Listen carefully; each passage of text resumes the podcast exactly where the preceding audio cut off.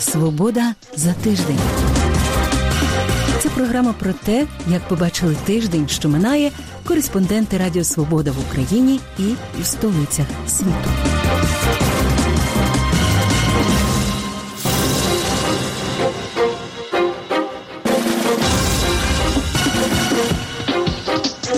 З вами у праській студії Радіо Свобода. Я Людмила Ванник. Вітаю вас. Про що говорили в Парижі Зеленський, Макрон і Меркель? Як у Вашингтоні коментують санкційні кроки США проти Росії? Чи може бути анексія Азовського моря однією з цілей Росії? І як борщовий амбасадор України популяризує українську кухню за океаном? Росія продовжує стягувати свої сили до кордону з Україною та в окупований Крим. Збройні сили України готуються до можливого вторгнення російських військ. Захід занепокоєний через можливий початок великої війни. НАТО, США, країни ЄС висловлюють підтримку Україні і закликають Росію до деескалації. Ось дайджест усього того, що відбулося впродовж цього тижня. На тлі стягнення Росією війська до кордонів України та в окупованому Криму в акваторію Середземного моря увійшли американські ракетні есмінці Дональд Кук та Рузвельт. МЗС Туреччини повідомляло, що кораблі повинні увійти в Чорне море 14-15 квітня і пробути там до початку травня. Держсекретар США Ентоні Блінкен в інтерв'ю NBC попередив Росію у разі її агресії щодо України будуть наслідки. Блінкен також підкреслив, що США перебувають у тісному контакті з європейськими партнерами з цього приводу.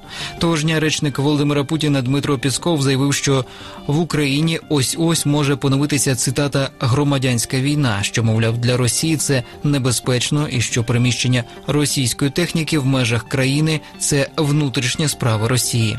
Журналісти британського телеканалу Sky опублікували сюжет про польовий табір російських військових, включно з технікою, який розташувався недалеко від українського кордону. Фракція Європейської народної партії у Європарламенті заявила, що країнам ЄС потрібно бути готовими застосовувати нові санкції щодо Москви у разі загострення агресії проти України. У коментарі журналістам CNN Володимир Зеленський, перебуваючи на Донбасі, сказав, що ймовірність російського вторгнення цілком реальна. У Брюсселі на прохання Києва терміново скликають засідання комісії Україна НАТО. Міністр закордонних справ України Кулеба повідомив, що запропонував союзникам 10 конкретних кроків, які вони можуть зробити, аби оперативно підтримати Україну. А після зустрічі з генсеком НАТО Столтенбергом та американським колегою Блінкенем заявив про абсолютний консенсус. Тим часом в акваторію Чорного моря увійшли кораблі військово-морських сил Росії для артилерійської стрільби, начебто для навчань.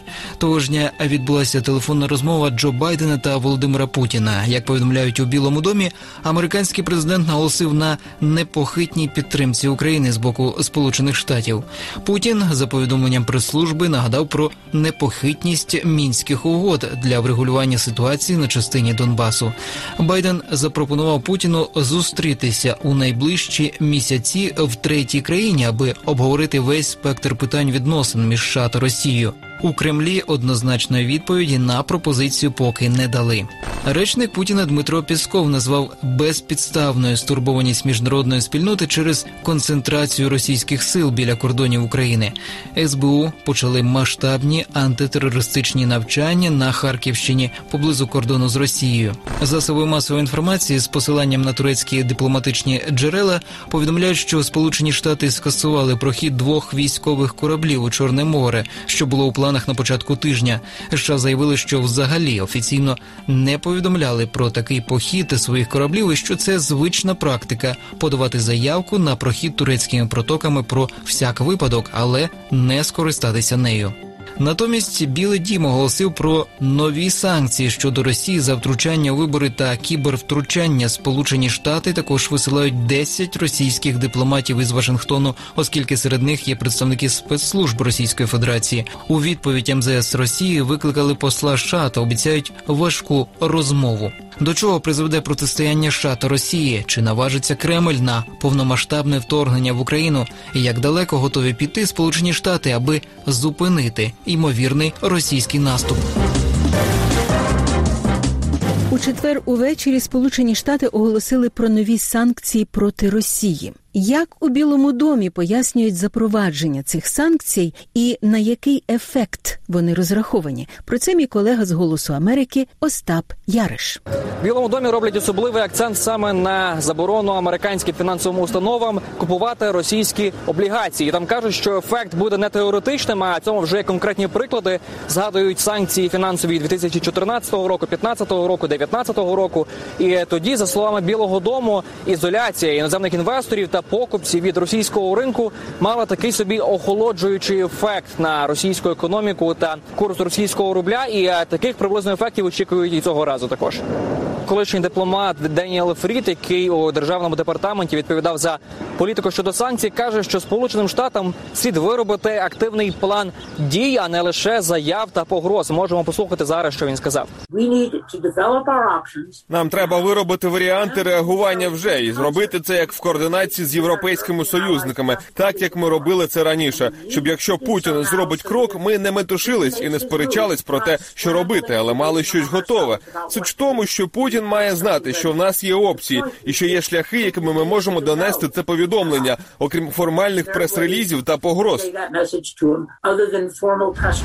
А коли ще високопосадовиця Пентагону вважає, що Джо Байден він вже бачив російську агресію проти України, коли був віце-президентом у 2014 році. Того часу, за її словами, він зробив висновки. І серед опцій Сполучених Штатів, на думку Евелін Фаркас, має бути потужний удар по банківській системі Росії.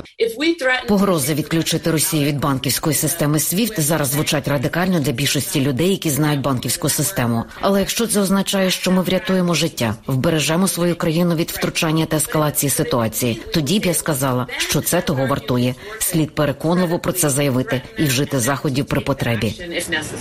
Експерти зійшлися на тому, що атака і провокації щодо України це не лише атака на Україну чи на українських громадян. Вони вважають, що це потрібно розглядати ширше як атаку в принципі на всі західні демократії, і що відтак заходу потрібно сприймати цю атаку і провокації серйозніше. Оголошуючи про санкції, президент Джо Байден окремо висловив свою підтримку Україні. У цьому ключі я висловив занепокоєння з приводу російських військ на кордоні України та в окупованому Криму. Я підтвердив, що США підтримують суверенітет і територіальну цілісність України, і я наполегливо закликаю утриматись Росії від будь-яких військових дій. Зараз час для деескалації. А як у Росії реагують на санкції США? Почуємо коментар для Радіо Свобода від російського публіциста Андрія П'янтковського. Санкции достаточно традиционные, из тех, которые раз за разом принимаются с 2014 года. Они довольно болезненные в долгосрочном плане. Ну вот сегодняшние они сконцентрированы в основном на ограничении кредитных возможностей для России. Они, конечно, ослабляют российскую экономику, но они не способны повлиять немедленно на курс российского правительства. Те санкции, которые планируются и которые обещаны российским лидерам, об этом Джек Селливан прямо говорил Патрушу в случае нападения массированного на Украину носит гораздо более серьезный характер. Это отключение от SWIFT, это нефтяное эмбарго, это арест так называемого русского триллиона, это так называемые адские санкции. Вот сегодня идет речь не о них, а о некоторых рутинных. Но для обезумевшего Кремля, который сейчас э, считает, что он может разговаривать с американцами языком ультиматумов, это, конечно, еще одно недопустимое оскорбление. Я еще не знаю последней реакции, реакции, но нападение на Украину спланировано, и оно будет совершено. Тему як далеко зайде протистояння на кордонах України обговорювала у п'ятницю в прямому ефірі Радіо Свобода моя колега Власта Лазур із президентом центру глобалістики стратегія 21 головним редактором часопису Чорноморська безпека Михайлом Гончаром. Росія воює з Заходом. А Україна в уявленні Кремля це просто маріонетка Заходу, і тому, так би мовити, завдаючи ударів, починаючи з інформаційно-пропагандистських і закінчуючи можливим військовим, по суті, Росія відкидає Захід з її, як вони називають, ісконних територій. Тому цим пояснюється ось така демонстрація сили і намагання створити проекцію загрози, але не потрібно мати ілюзій, що це цим і обмежиться. Я думаю, що навіть в голові у Путіна немає ще дати умовно плану Барбароса. Тобто він орієнтується тактично по ситуації, зондуючи постійно реакцію заходу. Зокрема, сполучених штатів, передусім сполучених штатів, аналізуючи це, і на основі цього буде прийматися ситуативно рішення про, наприклад, перехід від проекції загрози силою до силових дій. А які маркери можуть слугувати йому для прийняття таких рішень? Я думаю, що зараз е, іде такий детальний аналіз реакції Сполучених Штатів і НАТО, тому що вона відрізняється від того, що було в 2014 році. Тоді ми пам'ятаємо, це було висловлення занепокоєності, глибокої занепокоєності. Нещодавно, буквально пару днів тому, читала заяву наших союзників, партнерів про те, що вони знову висловлюють глибоку занепокоєність. Це вони завжди будуть робити. Я не знаю, чи вони знають, що в Україні це вже просто мем. Не тільки в Україні, до Так. речі, але разом з тим ми бачимо регулярні рейси військово-транспортної авіації Сполучених Штатів в Україну з конкретними вантажами військової допомоги. Звісно, не треба мати ілюзій, що тут висадяться американські сили там спеціального призначення, командоси і будуть брати участь в бойових діях. Але це трошки інша тема. Що важливо з тематики Азов? Мені здається, що ось ці зараз військові ігрища Росії на сході до певної міри носять і відволікаючий характер, що насправді метою однією з цілей, точніше, може бути анексія Азовського моря де-факто. Практично ми знаємо, що з 2003 року чинний договір, на жаль, він до цих пір ще чинний між Україною та Росією, який ідентифікує це як спільне внутрішнє море обох країн. Але практично ми це пам'ятаємо по подіям 18-19 року. Росія практично узурпувала розпорядження цим водним простором. Зверніть увагу. Воно якось зараз меншою мірою на цьому концентрується публічна увага, що раптом, раптом в лапках з'явилися ідеї бурити дно Азовського моря на предмет розробки покладів прісної води. Які нібито там є під давнім руслом Дону, і зараз готується дійсно там проект пов'язаний з тим, щоб зробити пошукове буріння. Що це означає? Що в акваторії Азовського моря з'являться якісь бурові там платформи російські, і з високим ступенем вірогідності, що це буде в тій частині акваторії, яка примикає до Кримського півострова та українського привазов'я, і таким чином знадобляться особливі режими для функціонування захисту цієї інфраструктури, яка створюється для пошукових робіт. Тому не випадково ми спостерігаємо ось цю провокацію прикордонних сил ФСБ на Азові цими днями, перекривання акваторії Чорного моря при вході в Керченську протоку аж до жовтня місяця. Тобто, по суті, мова йде про те, що Росія в принципі може оголосити Азов якби блокованим в цілому. Автоматично це означає блокаду двох наших українських портів Маріуполі і Бердянську з усіма витікаючими наслідками. Друге, що може бути і до чого потрібно бути готовими, тобто це умовно скажемо Азовська блокада. Інша може бути Чорноморська блокада без суші. Добре відомо, що практично зараз комерційний торговельний трафік здійснюється через вузький коридор, приблизно 25 миль між островом Зміїний і розміщенням видобувних платформ Чорноморнафтогазу, які захоплені росіянами у 2014 році в ході кримської кампанії по окупації півострова. І, власне кажучи, не раз вже ФСБ повідомляло про те, що там якісь міфічні українські диверсанти можуть зробити якісь диверсійні дії проти цих об'єктів газової інфраструктури, які відносяться до компетенції кримських окупаційних властей. І таким чином, якби під тим чи іншим приводом, Росія також може скористатися нагодою, щоб влаштувати і там блокаду, перед цим влаштувавши певну провокацію на е, захоплених платформах. І тоді. Ось цей момент, якщо раптом вони підуть по цьому сценарію, це сценарій двох блокад Азовської і Чорноморської. Тоді можуть поставити ультиматум перед українською стороною щодо розміну зняття цих двох блокад в обмін на розблокування постачання води через північно-кримський канал до Криму. Мій колега Левко Стек працював цими днями у Маріуполі. Він відстежував ситуацію там. І ось що він розповів у п'ятницю в прямому ефірі Радіо Свобода. Зараз я на пляжі в Маріуполі, попри п'ятницю і такий обідній час. Тут доволі багато людей прогулюються мами з дітьми. дідусі, бабуся. Тобто, зазвичай е, картина звичайна для цієї пори для Маріуполя не помітно якихось особливих панічних настроїв. Люди не чекають якоїсь небезпеки, як мінімум зараз е, з боку моря. Втім, також не варто говорити про те, що немає якоїсь тривоги в мешканців міста. На жаль, ще доволі свіжі в пам'яті події січня 2015 року, коли мікрорайон східний міста Маріуполя був обстріляний РСЗВ Град. Тоді нагадаю, загинуло близько трьох десятків людей, десятки отримали поранення. Тому ті тривожні новини, які надходять з українських кордонів, зокрема з акваторії Азовського моря, не можуть не зачіпати людей. Але знову ж таки повторюся, наразі люди доволі скептично ставляться до можливості ескалації конфлікту, і поки це аж ніяк не впливає на звичайне життя міста. Левко напередодні були новини про те, що вночі п'ять кораблів ФСБ влаштували провокації в Азовському морі. Чи відомо щось про це? Можливо, більше подробиць? Так наразі е, за ту інформацію, яку ми отримали, йдеться про інцидент, який трапився під час супроводження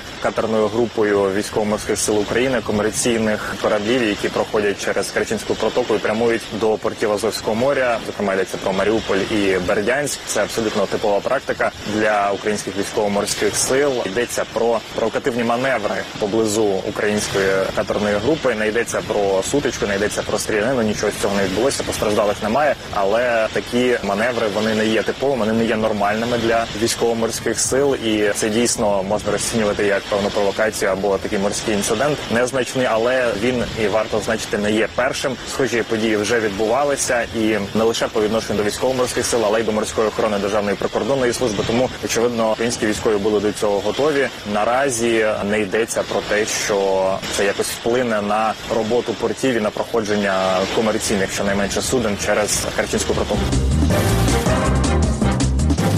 Президент України Володимир Зеленський у п'ятницю провів зустріч із президентом Франції Еммануелем Макроном віч навіч у Єлисейському палаці в Парижі. Приводом для переговорів стало загострення ситуації на Донбасі і стягування російських військ до кордонів України. Ось короткий уривок виступу перед змі Володимира Зеленського в Парижі. У нас да було дві дві дві частини нашої зустрічі. Спочатку з президентом Макроном, а потім підключилась і на зв'язку була канцлер Німеччини пані Меркель. Ми проговорили безпекову ситуацію на сході України, режим припинення вогню, який діяв з 20-х чисел липня 2020 року. Діяв дуже непогано. і Дійсно, у нас була обмежена кількість летальних випадків. Але на жаль, з початку січня ми побачили ускладнення ситуації на контактній лінії між нами та тимчасово окупованою територією України. Ми побачили збільшення пострілів. Всі ці випадки детально я розповів пану Макрону. А потім пані Меркель. Ми бачимо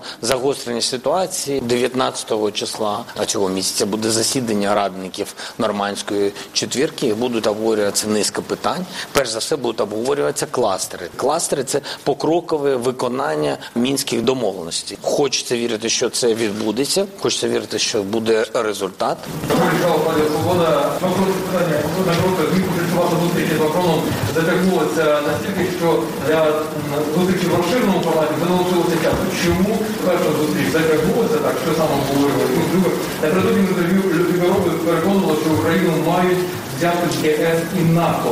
Чи піднімали цю тему сьогодні під час переговорів, що почули відповідь, враховуючи, що Німеччина і Франція дуже будуть?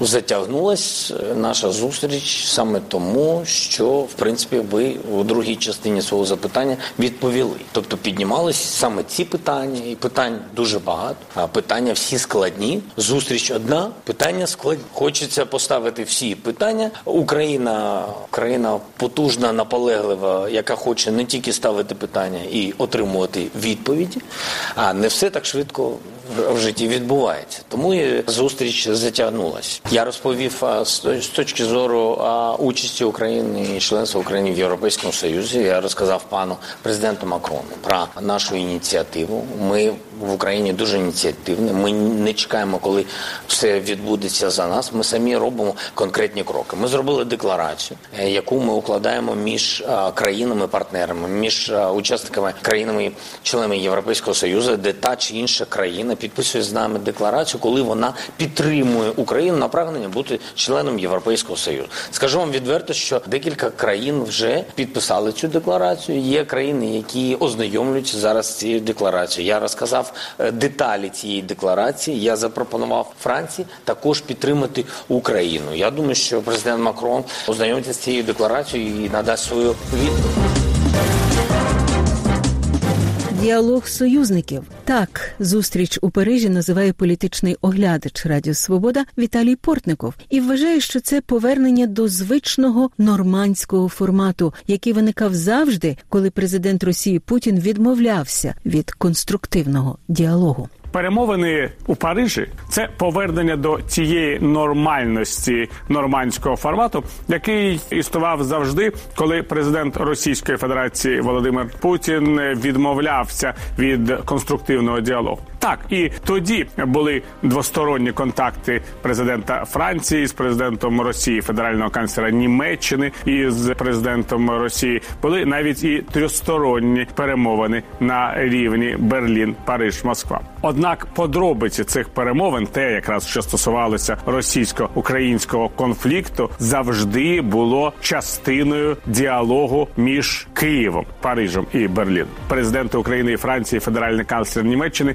обговорювали питання майбутнього розвитку нормандського формату і врегулювання кризи на Донбасі як союзник. І от це потрібно підкреслити. Має бути діалог союзників, тому що у Франції, Німеччини і України одна мета мирна стабільна Європа, у якій не будуть диктувати країнам можливості їхнього розвитку, їхнього геополітичного вибору за допомогою сили, за допомогою військового вторгнення, за допомогою дестабілізації. Цим підхід Володимира Путіна до політики відрізняється від того підходу, який сповідують Еммануель Макрон, Ангела Меркель чи Володимир Зеленський чи Джозеф Байден. Ми прекрасно розуміємо, що тінь американського президента є важливою частиною розмов у Парижі, тому що зараз всі будуть очікувати, як розвиватиметься американсько-російський діалог, якими будуть американські позиції з приводу врегулювання кризи на Донбасі, якими будуть російські умови. І тут ми вже переходимо до наступного етапу, який має бути важливим для розмов у французькій столиці. Євроатлантична солідарність, усвідомлення європейськими лідерами, що тільки разом із сполученими штатами вони зможуть мати сильну позицію у розмові з Російською Федерацією, здатність не піддаватися на путінський шантаж. Це теж є важливою частиною того політичного підходу, який має стати головним курсом заходу, якщо він взагалі хоче протистояти авторитаризму і готовності Москви нав'язувати свою волю іншим країнам. Україна просто на передньому краї цих намагань Росії довести, що 19 сторіччя не закінчилося, та й 20-те продовжується з точки зору того, що є ті, хто має право на чужий суверенітет. От у 21 столітті таких поглядів вже майже ні у кого немає. А у Путіна є. І якраз про це варто було б Володимиру Зеленському розмовляти із Ангелою Мер і Еммануелем Макроном. А тепер, щоб закінчити програму позитивом, я розповім вам, як культурною дипломатією можна розповідати про Україну світові. У Нью-Йорку український шеф-кухар Євген Клопотенко відкривав місцевим гастрономам високу українську кухню. Усе це бачила Ірина Соломко. Борщовий амбасадор та популяризатор української кухні у світі Євген Клопотенко у Нью-Йорку дає звану вечерю для шефів провідних ресторанів міста. На кухні ресторану Веселка тривають останні приготування. Євген збирається здивувати вибагливих гурманів високою українською кухнею. Зокрема, один з хітів це пастернак з соусом з бджіл та копченою сметаною. Для нас велика честь сьогодні приймати у себе майстер-шефа з України Євгена Клопотенка. Підготовка до вечері високої української кухні зайняла у Євгена Клопотенка кілька днів. Головні та досить екзотичні навіть для гурманів інгредієнти материнку, бджіл, пастернак, буряковий квас, домашню ароматну олію він привіз з України. Напередодні напік хліб та зробив з нього квас, в якому маринував м'ясо. Що якщо моя кухня була популярна у світі, ти повинен робити частувати людей з не з України, а з інших е, з інших куточків світу е, не лише борщем, а й іншими стравами, які в нас є. Тому борщ це є лідер. Він такий, як льодокол, він головний, але як флагман. Але є ще дуже багато крутих страв. Звана вечеря складалася з семи наїдків. Їхня презентація безпосередньо Євгеном Клопотенком займала важливу частину вечора. Друга страва під назвою Верещака це м'ясо м'ясо запечене в хлібному квасі з- тартаром із оселедця, а також материнкою. Там буде гамула, це запечені яблука з е, козячою бринзою, білим шоколадом. Там будуть соус із бджіл. Ми будемо їсти е, е, борщ спеціально приготований, ферментований в стилі том-ям. Там буде копчений буде пастернак з копченою сметаною. Ключову страву борщ подавали у незвичному вигляді пюре разом з кропом та черницею. Перед тим його закоптили. Сюди напустили диму з, е, з, я- е, з яблуневого дерева. І трошки його подрібнили. У нас буде борщ, борщ пюре. Копчений. Нік Соларес відомий письменник, який пише про їжу. Українську кухню він знає та любить. Проте каже, що ніколи раніше не пробував українські страви високої кухні. Звичайно, я їв вареники та багато інших страв, але сьогодні чекаю на страви у стилі чотирьох мішленівських зірок. Я хочу, щоб мені кинули кулінарний виклик. Я не хочу миску борщу. Я його їв вже тисячу разів. Я хочу скуштувати українські страви найвищого рівня. Соларес додає, на кулінарній мапі Нью-Йорка не вистачає закладу високої української кухні. Погоджується з цим Дмитро Марценюк, шеф-кухар веселки та сушеф Клопотенка по вечері. Каже, планував відкриття подібного ресторану ще минулого року, проте пандемія цьому завадила. Я обговорював цей новий проект з Євгеном. Він мене підтримував. Він, він був готовий бути і консультантом, і шефом, і партнером. Тобто ми, ми це все обговорили. І зараз Нью-Йорк оживає. І я думаю, що можливо навіть е, в кінці цього року, можливо, навіть в кінці літа, ми відтворимо наш бізнес-проект. Нік Соларес це підтримує. Званою вечерею та незвичними наїдками він задоволений. Страви виглядають дуже знайомими, але вони презентовані у дуже незвичній формі. Це унікально. І це все нині у програмі Свобода за тиждень. У працькій студії Радіо Свобода з вами була я, Людмила Ванник. Дякую за вашу увагу. Зустрінемось за тиждень. Залишаємося здорові і спокійні.